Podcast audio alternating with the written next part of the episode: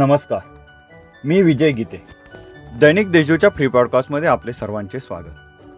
श्रीराम नवमी जन्मोत्सव काळाराम संस्थांच्या वतीने वासंतिक नवरात्र महोत्सवाच्या आयोजनासोबतच श्रीराम नवमीच्या मुहूर्तावर राम जन्मोत्सव मोठ्या भक्तिभावाने संपन्न झाला.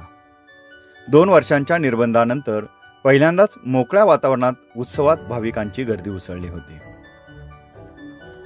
इगतपुरी तालुक्यातील मोडाळे व नाशिक तालुक्यातील दरी ग्रामपंचायतला पंडित उपाध्याय पंचायत सशक्तीकरण पुरस्कार जाहीर झाला आहे. दिनांक चोवीस एप्रिलला पंतप्रधान नरेंद्र मोदी यांच्या हस्ते या पुरस्काराचे वितरण होणार आहे. उत्पादन वाढीसाठी शेतीत नवीन संशोधन प्रयोगांची गरज आहे असे मत डॉक्टर रमेश ठाकरे यांनी व्यक्त केले. जय किसान फार्मर्स फोरमच्या कृषी गौरव पुरस्कारांचे वितरण रविवारी झाले. त्यावेळी ते बोलत होते. महसूल अधिकाऱ्यांना आंदोलन करण्याची परवानगी पोलीस आयुक्त दीपक पांडेय यांनी नाकारली आहे.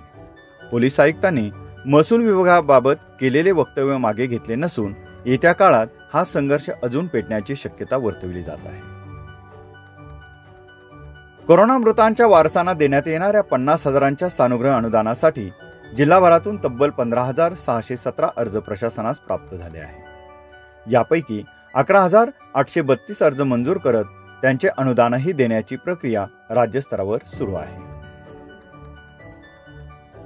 प्रभू श्रीराम हे संपूर्ण भारताचे दैवत आणि आदर्श आहे.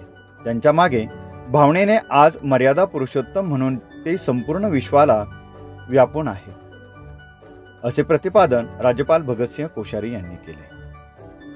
रामनवमी निमित्त नाशिकच्या ऐतिहासिक काळाराम मंदिरात विधिवत पूजा करून त्यांनी प्रभू श्रीरामचंद्रांचे दर्शन घेतले.